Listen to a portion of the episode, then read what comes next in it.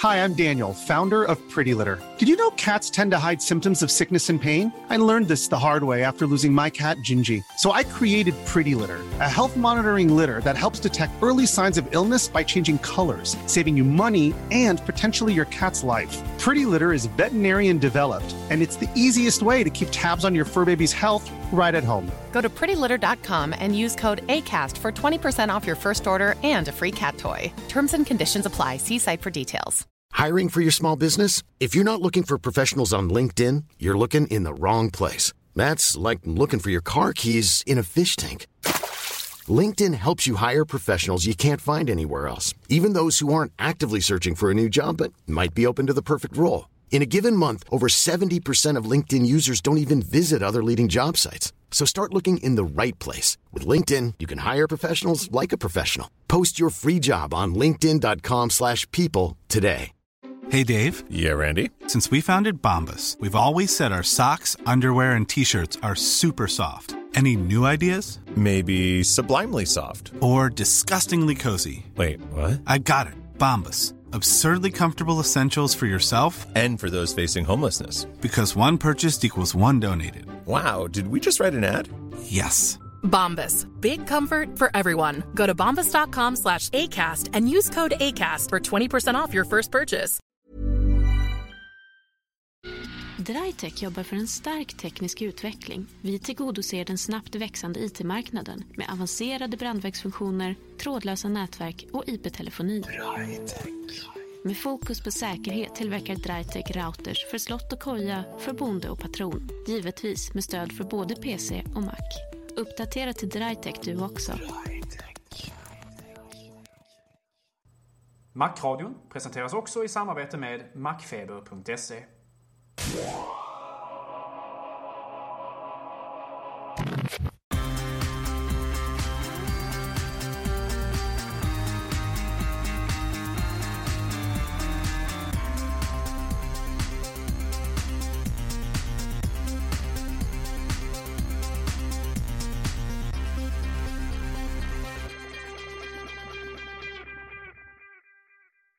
Hej och välkomna till Macradion avsnitt 5 med mig Peter Esse. Och mig Gabriel Malmqvist. Som vanligt börjar vi vårt avsnitt med att prata om Steve Jobs, så även den här veckan, inte sant? Ja, Khan har visst gått och dött. Åtminstone om man får tro Bloomberg News, som av misstag publicerade hans minnesteckning tidigare i veckan. Och hur eh, reagerade marknaden på detta? Ja, nu låg ju inte nyheten ute speciellt länge så den hann ju inte reagera. Vi har ju tidigare spekulerat kring vad som kommer att hända. Eh, som sagt, nyheten fanns inte ute speciellt länge men det var nog en och annan investerare som kanske satte morgonkaffet i halsen där. Men det är ändå det är intressant att eh, se eh, strategin då, vilka de skulle ringa. För det fanns ju också med på artikeln. Eh, vilka som eh, var Steve Jobs nära kollegor och även i branschen och varför och så vidare. va. Vi- Vissa kunde ju mer och mindre om saker i, i Silicon Valley. Ja, och det var ju inte bara vänner utan även konkurrenter och ovänner som Bill Gates och eh, Mike Markula. Personer som Steve Jobs kanske inte ofta bjuder hem på kaffe och kakor. Och på tal om saker som dör och eh, ovänner. Det går ju inte jättebra för Dell just nu. Vinsten sjunker, börskursen rasar och eh, vi skulle väl rekommendera att de helt enkelt säljer av företaget och ger pengarna tillbaka till aktieägarna. För alla de lyssnare som inte vet vad Peter Esse hänvisar till här så är det ett gammalt citat som Michael Dell faktiskt själv har levererat. Det var nämligen så här att eh, 1997 när Steve Jobs kom tillbaka till Apple och eh, företaget hade ekonomiska bekymmer så hölls Dell eh, en konferens där eh, Michael Dell, eh, grundare och eh, chef för företaget, fick frågan av sina aktieägare vad han hade gjort om han hypotetiskt sett hade kommit tillbaka och skulle ro upp Apple.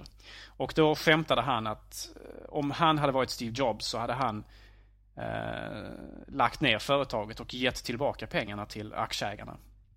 Nu blev det ju lite annat som vi vet. Eh, Apple har ju sedan dess passerat Dell i marknadsvärde och eh, Steve Jobs har till och med kunnat använda detta i ett internt e-mail där han skickade ut och berättade för sina anställda och således också för naturligtvis resten av världen.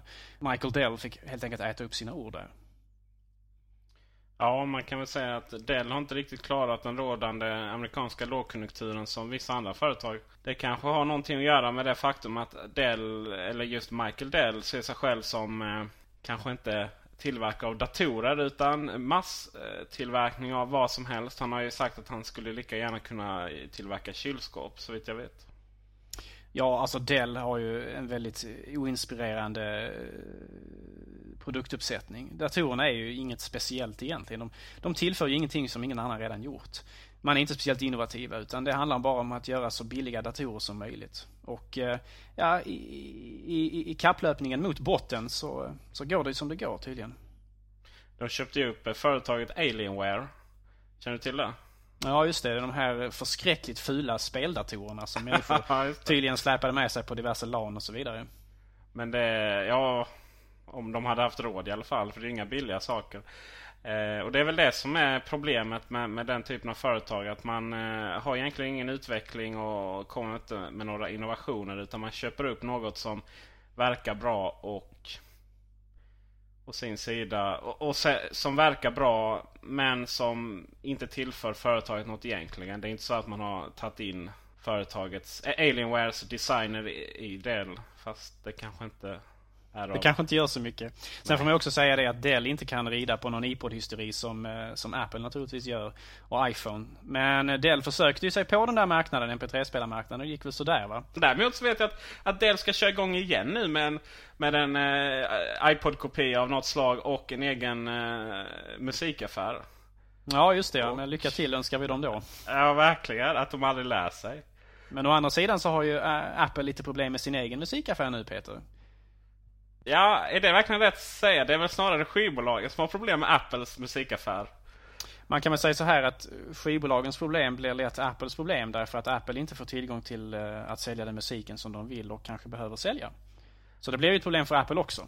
Vad har hänt här? Det har hänt så mycket som att eh, skivbolagen tar bort populära låtar ifrån iTunes Store eller överhuvudtaget inte lägger dit dem. Och det är inte bara låtar utan hela album.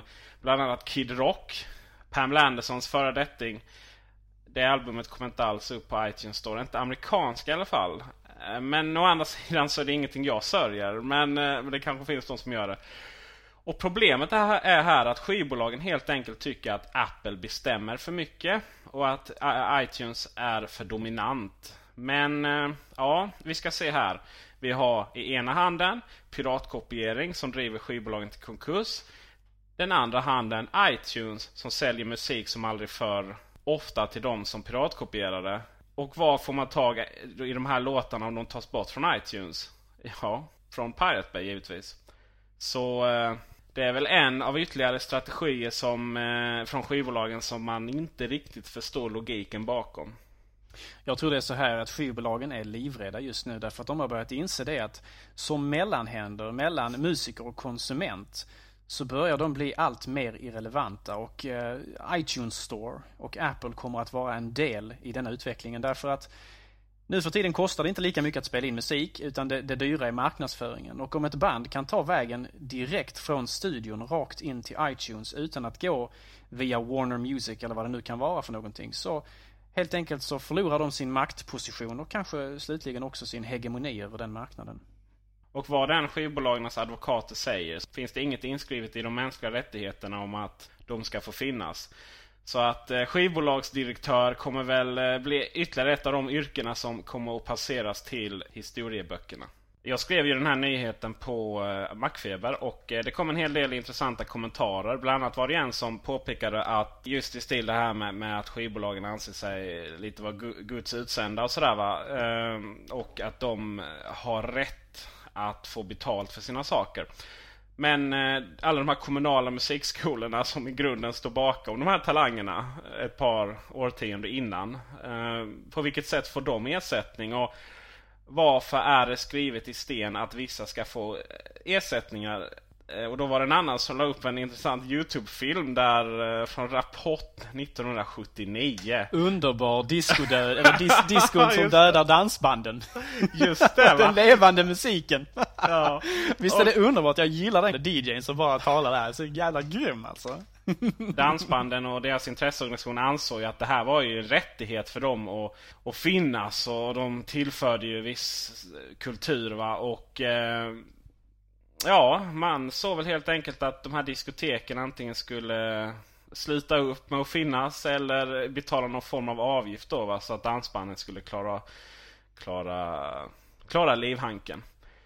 Det är lite intressant för då, då släpar man ju fram någon, någon, någon trasig gammal eh, dansbandsmusikant och frågar honom hur han skulle försörja sin familj nu och det var så snuttigt och så vidare. Det var ju fruktansvärt. Hemskt. Han kan inte försörja sig på att göra den musiken han älskar längre. Vad ska han göra nu? Mer bidrag åt folket. Ja. Vi kan inte riktigt ännu försörja oss på att göra Macradion enbart så att... Uh... Men det måste ju finnas någon slags, slags kulturstöd för oss att söka, tror du inte det Peter? ja, säkert, säkert. Men eh, i alla fall, eh, den här eh, discoägaren som de också intervjuade, han menade väl på det att om inte de här anpassar sig så får de väl helt enkelt sluta spela. Det är alltså ingen naturlig eh, rättighet att eh, få utöva sin eh, passion oavsett hur bra den må vara som en försörjning. Utan det måste finnas ett underlag via kundintresse också. Ganska naturligt. Det är ju liksom marknadsekonomin i, i ett skal. Nötskal.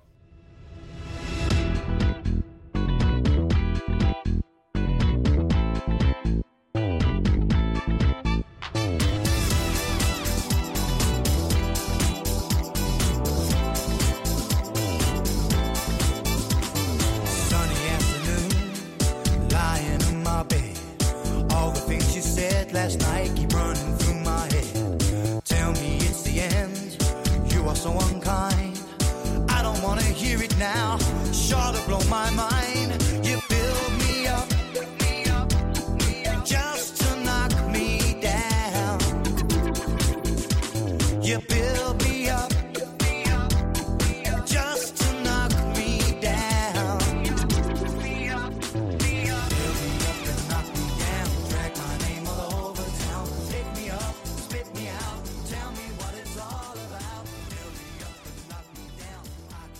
Från eh, nyheter till rykten och spekulationer. Den här veckan så fick vi höra om ett nytt patent som Apple har eh, tagit vad gäller eh, en, en ny potentiell grunka som de ska släppa. Peter, du har läst det här patentet.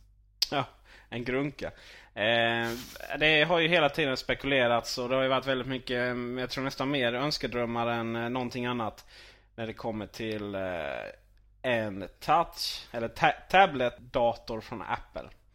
Och det här gränssnittet som, eller det här patentet som är, har ett par år på nacken, eller det var ett tag sedan de gav in det.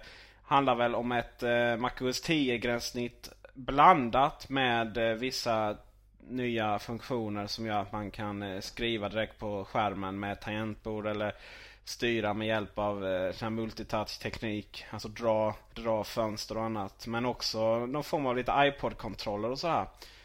Jag, jag är inte någon världsmästare i att läsa patentpapper. Men eh, det verkar ju onekligen som att man har något på gång från Apple. Och eh, ni som har lyssnat på de andra avsnitten vet jag att i alla fall jag är lite tveksam till i alla fall målgruppen för en sån här. Det är många företag som använder Windows-versioner med multitouch. Som visserligen har gjort många roliga saker men det är knappt någon som har tjänat pengar på den. Jag tror att med en, med en attraktiv prissättning så kan det vara en produkt som kan fungera. Det här får ju ses som någon slags hybrid mellan just iPhone och en Macbook kanske. Fast eh, då använder man alltså iPhones eh, användargränssnitt fast utan att ha de begränsningarna som iPhones mycket begränsade skärmutrymme faktiskt ger. Eh, och eh, som jag förstår så handlar det alltså om att man kan ha fönster i fönster och så vidare och lite mer mackligt användargränssnitt. Man kan flytta under fönster och göra fönster större och mindre och sådär. Så att du får, du får mer kraft och kapacitet än vad du får på iPhone. Men samtidigt så får du då iPhones styrka vad gäller just användargränssnittet. Så man kanske slipper hålla på med eh, riktiga tangentbord och pekplattor och så vidare och kan istället peka rakt på skärmen. Ett ganska intressant koncept och eh, något som du säger som många har väntat på under väldigt lång tid. Spekulationerna har ju funnits under minst flera års tid. Kan det ha något att göra med den här produkten man pratar om som skulle eh, minska marginalerna för Apple? Eller är det mer en generell teknik där? svårt att säga. Vi skulle det teoretiskt sett kunna vara den här produkten som gör det men eh, jag tolkade det där beskedet som vi, vi pratar om nu som vi hade för något program sedan som att det är fler än en produktlinje som kommer att påverkas av den här teknikförändringen som han pratade om. Så att jag tror nog att det kanske är någonting som man kommer att göra på Macen och som då drabbar eller som, som då implementeras på alla Mac-linjer. Eh, snarare än bara just den här, eh, den här nya uppfinningen i så fall. Vi eh, fortsätter med mobila enheter, iPhone. Nu senast så var det... Har det blivit tal om en eh, ytterligare en iPhone-bugg. Får man väl kalla det som. Men eh, i mjukvaran och säkerhet. Och det har blivit väldigt mycket rabalder på internetet. Om eh, att man kan gå förbi PIN-koden genom ett enkelt hack eh, i telefonen. Det vill säga man kan kolla folks kalendrar, eh, adressbok och lite annat. Utan att behöva ange någon kod om man nu har en sån på telefonen. Jag har inte det, så är det någon som vill se adressen och telefonnumret till Gabriel genom min telefon så går det jättebra.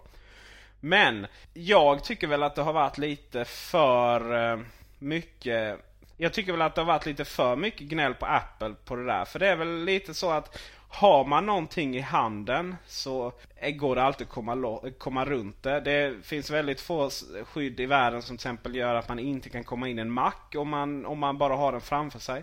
Att komma in bakvägen via, via nätverket och annat, det är ju lite mer seriöst. Va? Å andra sidan kanske man ska säga så här att de hacken är ju betydligt svårare att göra. Det kräver mer förkunskap och så vidare. Att kunna trycka två gånger på eh, menyknappen där på iPhone det är något som de flesta kan hantera. Så det är Just det. betydligt enklare att hacka än iPhone. Men å andra sidan så lika enkelt som det att trycka två knapp på hemknappen så är det att gå in i inställningar och avaktivera detta. Så att eh, ge- genom att gå in under inställningar och sen säga vad den knappen ska göra om man trycker två gånger på den så har man helt enkelt löst detta problemet.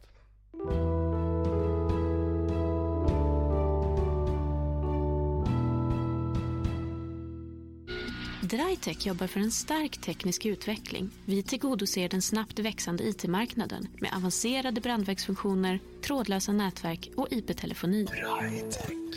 Med fokus på säkerhet tillverkar Drytech routers för slott och koja, för bonde och patron. Givetvis med stöd för både PC och Mac. Uppdatera till Drytech du också.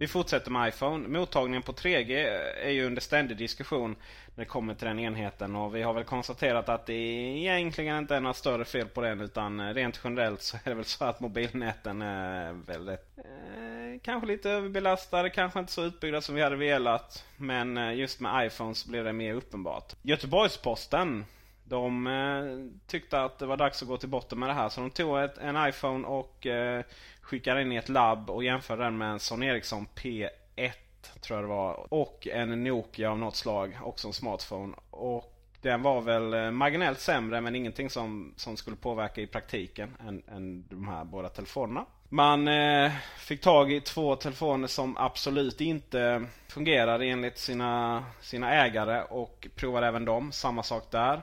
Mottagningen och antennen var det inte något, något fel på. Den här journalisten som faktiskt skrev reportaget eh, oerhört bra. Hon eh, åkte ut till de här ägarna och mycket riktigt så, så hade de ingen bra 3G-mottagning där medans eh, fotografens telefon hade det. Men de provade att ladda GP, alltså Göteborgs-Postens hemsida, på de här telefonerna och eh, iPhonen som bara visade Edge-mottagning laddade fram den betydligt mycket snabbare än Sony Ericsson-telefonen som hade 3G. Så att eh, man kanske inte ska stirra sig blint på vad den grafiska de grafiska elementen på skärmen visas.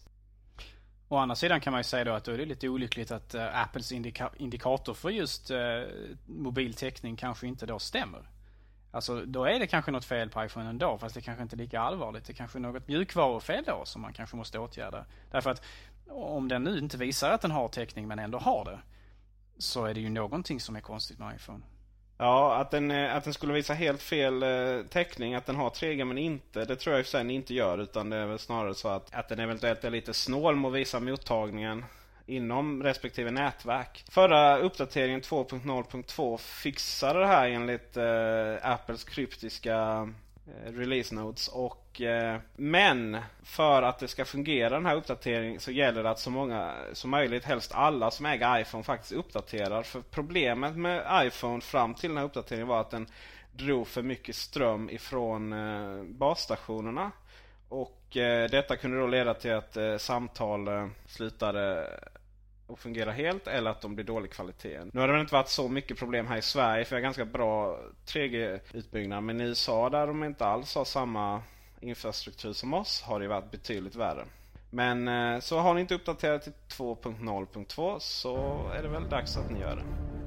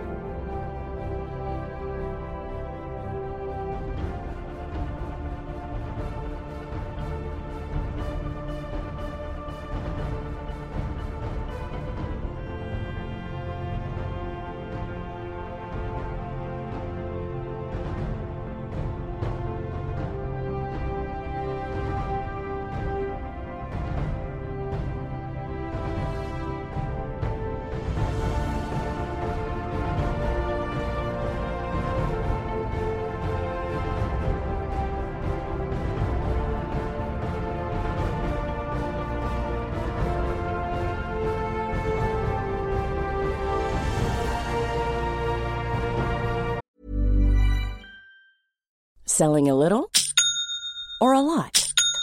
Shopify helps you do your thing however you cha-ching. Shopify is the global commerce platform that helps you sell at every stage of your business. From the launch your online shop stage to the first real life store stage, all the way to the did we just hit a million orders stage. Shopify is there to help you grow. Shopify helps you turn browsers into buyers with the internet's best converting checkout. 36% better on average compared to other leading commerce platforms because businesses that grow grow with Shopify. Get a $1 per month trial period at shopify.com/work. shopify.com/work. Hey, I'm Ryan Reynolds. Recently, I asked Mint Mobile's legal team if big wireless companies are allowed to raise prices due to inflation. They said yes. And then when I asked if raising prices technically violates those onerous 2-year contracts, they said, "What the f*** are you talking about? You insane Hollywood ass."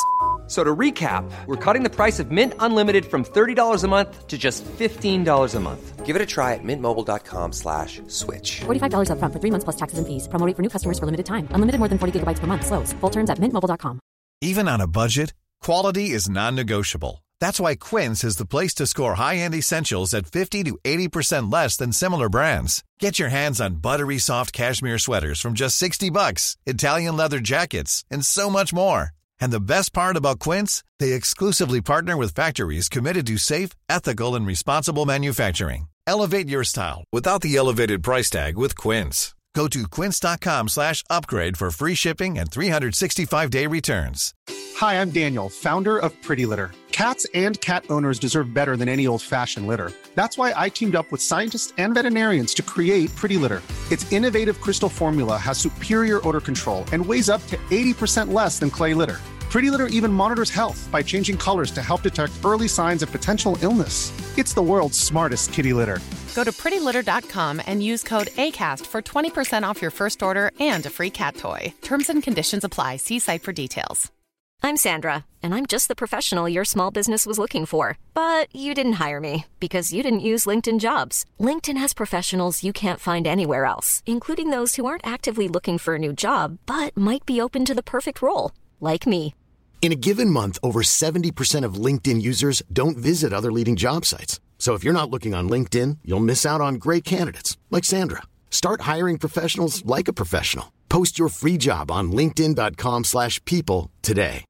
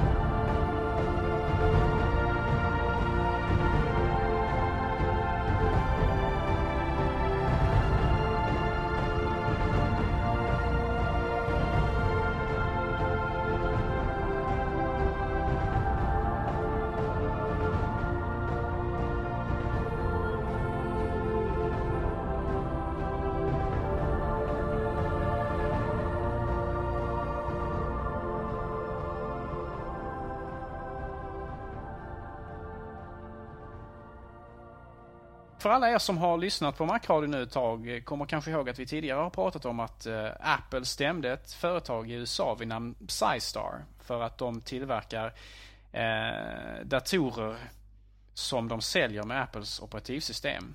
Det har nu skett en intressant vändning i det här målet eh, därför att nu har Psystar gått och stämt Apple istället och hävdar att Apple är eh, konkurrenshämmande och att de eh, på så sätt ska ha någon slags rätt att få till, tillverka datorer med Apples operativsystem.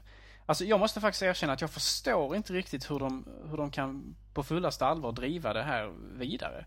Jag menar, om Psystar nu skulle tvinga Apple eller skulle, skulle, skulle kräva av Apple att deras operativsystem måste tillåtas att köra, köras på andra datorer. Jag menar, var tar det då slut? Ska man då tvinga andra tillverkare av operativsystem? Eh, Både Windows och, och, och Linux och så vidare, att de måste tillåta deras operativsystem att, att, att köra på, på, på andras maskiner. Jag, jag tycker det låter lite bisarrt på något sätt. Vad säger du Peter? Ja, jag är väl benägen att hålla med dig där. Eller inte bara benägen utan det är ganska absurt eh, i alla sammanhang så att säga. Jag vet inte alls vad jag kan till, tillföra där. Riktigt. Jag menar, jag menar, skulle liksom Nokia stämma Sony Ericsson och, och, och kräva att Sony Ericssons operativsystem skulle få, få köras på Nokias telefoner? Eller skulle Sony Ericsson eh, stämma eh, Motorola och kräva att deras eh, programvara ska gå och köras på deras telefoner? Jag menar, det blir fullkomligt absurt. Man kan ju inte tillverka programvara åt mer än de maskinerna som, som man själv tillverkar. Eh, det måste ju vara liksom huvudsyftet med att tillverka det från början. Det man kan säga är väl att eh, alla jämförelser mellan datoroperativsystem och resten alltid haltar. Jag säger inte att du har fel här va? Men, men att det är, det är inte riktigt eh, samma, samma sak. Va? För att datorn är ett sånt central del. Det är liksom en nar, navet i, i allting då. Och det är till exempel därför att det är... Eh, det, det, och det är ju samma argument som när man, när man pratar om att Microsoft då... Eh, de här antitrust-rättegångarna och sånt. Så, att- det, det finns ändå en viss skillnad. Men, men samtidigt så eh, har ju... De har ju aldrig riktigt sysslat med samma sak som Microsoft där. Att man tvingar andra att använda sitt operativsystem. Utan det är snarare tvärtom. Så att... Nej, jag, eh, jag ser väl inget riktigt mål här. Men, eller samtidigt så går det ju att förvränga det mesta till, till sin egen del. Och har man bara tillräckligt skickliga advokater så kanske det, kanske det går hem. Det är ganska absurt att tvinga någon att använda någonting som man själv har. Det verkar ju helt knäppt. Men att, att, att, att, att tvinga någon att inte göra det tycker inte jag är så konstigt egentligen. Jag menar det är Apples programvara och de väljer väl hur den ska användas. Och det är väl inget... Eh, ja, om jag bara använder liksom resonemang, logik här nu så tycker inte jag det, det på något sätt kan sägas vara moraliskt försvarbart att man ska tvinga ett företag att släppa efter och låta dess programvara användas av andra bara för att de ser en marknadsmöjlighet eller bara för att de helt enkelt vill det. Det känns jättekonstigt tycker jag. Ja, men är det någon som ska tvinga någon så är det jag som ska tvinga Apple att fixa iWeb. Och helt plötsligt har vi bytt programpunkt här.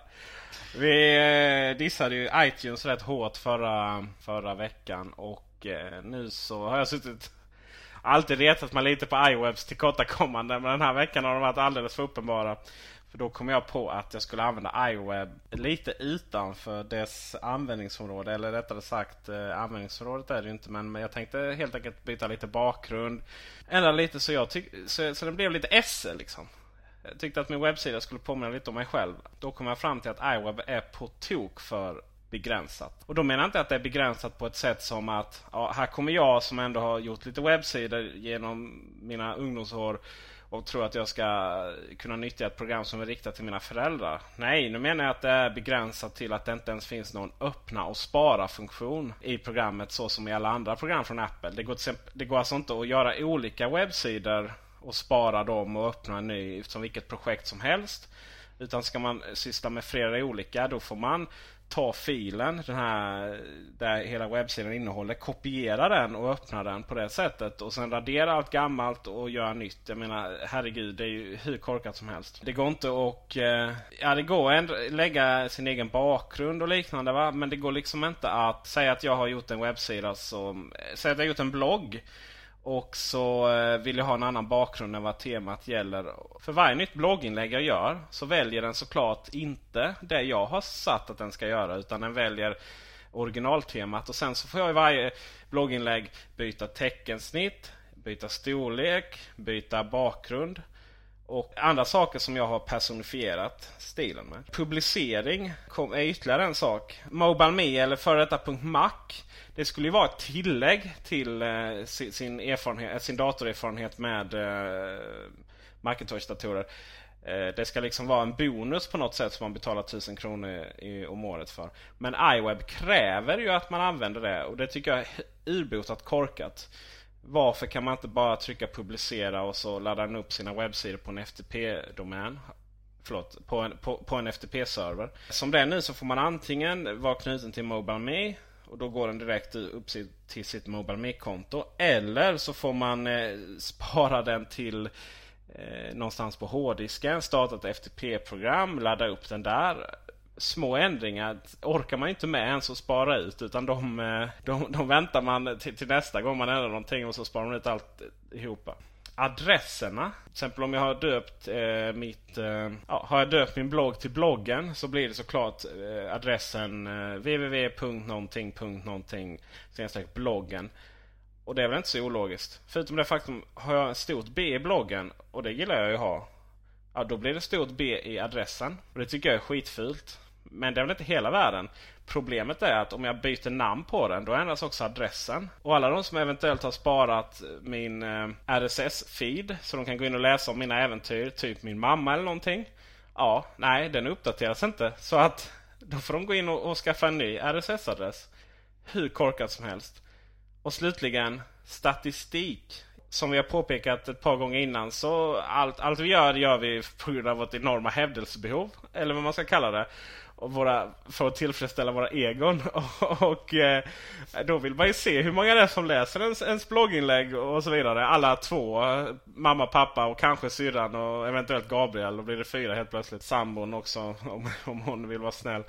Nej, nej, den statistiken går inte att få in och eh, överhuvudtaget om man ska in till exempel Google Analytic så eh, ja, då får man lägga in det varje gång man har publicerat en sida. Så att varje gång man ändrar någonting så får man lägga in den här koden igen. Så att det programmet skulle behöva få sig en ganska stor... Så iWebs tillkortakommanden får ju naturligtvis sättas eh, i perspektiv genom att konstatera att iWeb är ett tämligen ungt program. Det har inte funnits speciellt länge. Eh, det är väl 1.0? Är det inte då? Nej, är det, det är... Är det 2.0? Det är bättre än så vet du. Nu startar iWeb här och om iWeb det är 2.0.4. Okej. Okay. Det har inte funnits så länge men, men det är andra revisionen alltså. Ja, okay. Man, det, det, finns ju vissa grundläggande saker som man gärna skulle vilja ha. Till exempel en, en öppna-knapp. Ja, det verkar jättekonstigt. Jag, jag, jag, kommer faktiskt inte ihåg det från iWeb. Det är möjligt att det fungerar så att man inte kan spara och öppna och sådär. Eh, känns ju lite konstigt. Att man inte kan ha flera projekt på gång samtidigt också utan en massa krux känns ju också jättemärkligt. Ett verkligt märkligt val från Apples sida. Eh, det är märkligt speciellt därför att eh, Apple, speciellt då när de riktar sig mot konsumenter, måste ju alltid göra en avvägning mellan å, å ena sidan lättanvändlighet och å andra sidan funktioner. Men vad gäller iWeb exempelvis så är det inte så att den konkurrerar med något annat kraftfullare program från Apples sida. Utan det är ju den enda webbpubliceringsprogrammet som Apple faktiskt har. Eh, och då borde man kanske lägga lite mer krut på att få det lite mer kompetent. Eh, kanske lite mer anpassat för mer än ett projekt samtidigt och så vidare. Men vem vet, det kanske kommer någon slags ProWeb eller vad som helst där Apple ger sig på Adobe på ytterligare ett fält. Adobe som ju har Dreamweaver som ju är marknadsledaren inom webbdesign annars. Ja, det hade ju kunnat passa rätt bra ihop med till exempel Aperture. Eller hur uttalar man det nu Gabriel? Aperture. Var det rätt? Aperture. Det hade kanske passat bra. För det programmet har ju oerhörda, en oerhört begränsad möjlighet att skapa webbsidor från sina bilder. Men säg att, att man eh, gör ihop det med ett, ett program med ett uh, lite mer professionellt uh, webbdesignprogram som samarbetar med Aperture och annat så skulle ju det vara ett ypperligt verktyg för fotografer att få ut sitt material snabbt och, så liknande, och liknande.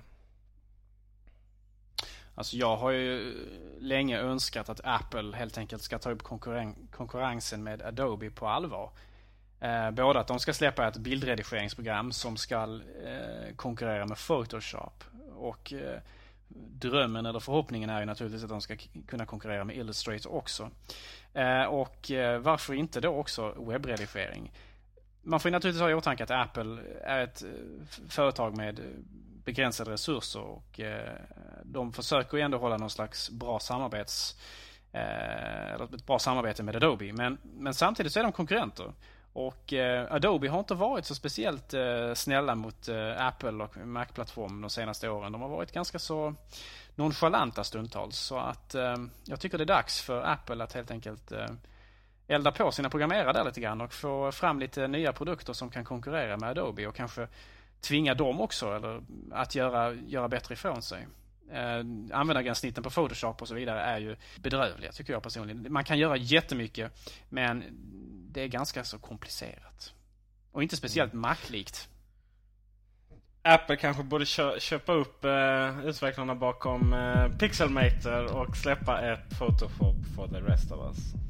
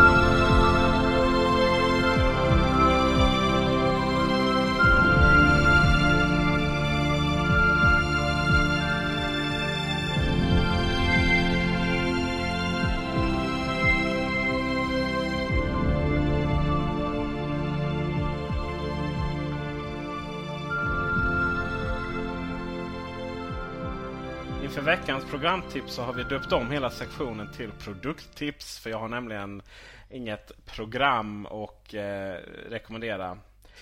Eh, däremot så eh, släppte företaget bakom Zonesticks som är eh, världens snyggaste datorhögtalare ett par nya högtalare. GLA 55 och det är ju i och för sig ett nedrans puckat namn när man, när man nu har fått ordning på, på sin eh, namnfilosofi. Men men. De är transparenta som soundsticks. Och de kostar 6000 kronor. Och de har inte kommit ännu. Men ni måste gå in och kolla på bilden vi kommer lägga upp på Macradion. För att jag har så svårt att bestämma mig om jag verkligen älskar dem och vill lägga ner förmögenhet på dem. Eller om det är det fulaste som har skapats sedan... Eh... För 6000 pix får man fucking Mac Mini. Ärligt talat. Inte klokt.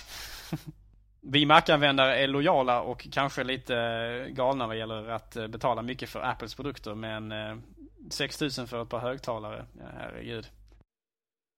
Och mitt produkttips den här veckan, det är ett intressant litet program vid namn Deskshade. Men innan jag pratar om det så tänkte jag ta en intressant liten historielektion. Innan MacOS 10.0 släpptes så hade Apple diverse eh, tester av de här programmen som man delade ut till eh, programvarutillverkare för Mac-plattformen. Där de då skulle ge feedback vad de tyckte om det nya operativsystemet, hur det fungerade och så vidare. Och en av de eh, lite konstigare förändringarna som Apple hade valt att göra från eh, då MacOS 9 och Next Step som det här operativsystemet nu skulle liksom baseras på. Så var det att man hade stängt av möjligheten för användare att spara filer och mappar på skrivbordet. Man kunde inte heller visa hårddiskar och, och anslutna eh, servrar och så vidare. Eh, min teori är ju att Steve Jobs, om han nu får på något sätt personifiera den här eh, enkelhetsfilosofin. Att han på något sätt inte tyckte eller tycker att det är speciellt bra att man har saker på skrivbordet därför att det blir ganska så stökigt lätt och det blir liksom ostädat. Och eh, den här förändringen hade man då gjort och eh, tvingades sedermera att plocka bort och ge användare utav operativsystemet möjlighet att ha ikoner och så vidare på skrivbordet. Helt enkelt därför att eh, utvecklarna blev upprörda över detta. Eh, Personligen så tycker jag faktiskt att det är ganska skönt att inte ha en massa filer liggande på skrivbordet. Jag gillar att bara ha i princip bakgrundsbilden där och sen så programmen som flyter ovanpå och inget mer. Ehm, men om man nu vill ha filer sparade på skrivbordet men samtidigt inte vill att de ska liksom störa eh, den vackra bakgrundsbilden. Så finns det då en lösning nu eh, med det här programmet som jag talade om, Deskshade. Deskshade är alltså ett program som tillåter användaren att spara filer på hårddisk på skrivbordet men samtidigt med ett kortkommando eh, låta det här programmet gömma dem bakom bakgrundsbilden kan man säga. Den lägger alltså en ytterligare en bakgrundsbild över ikonerna också. Så att man kan både ha det här enkla eh, utseendet utan en massa stök samtidigt som man då också kan ha tillgång till sina filer som man kanske vill spara på skrivbordet. Så Deskshade från en utvecklare vid namn Jan van Bout eh, som driver ett företag som heter MacRabbit.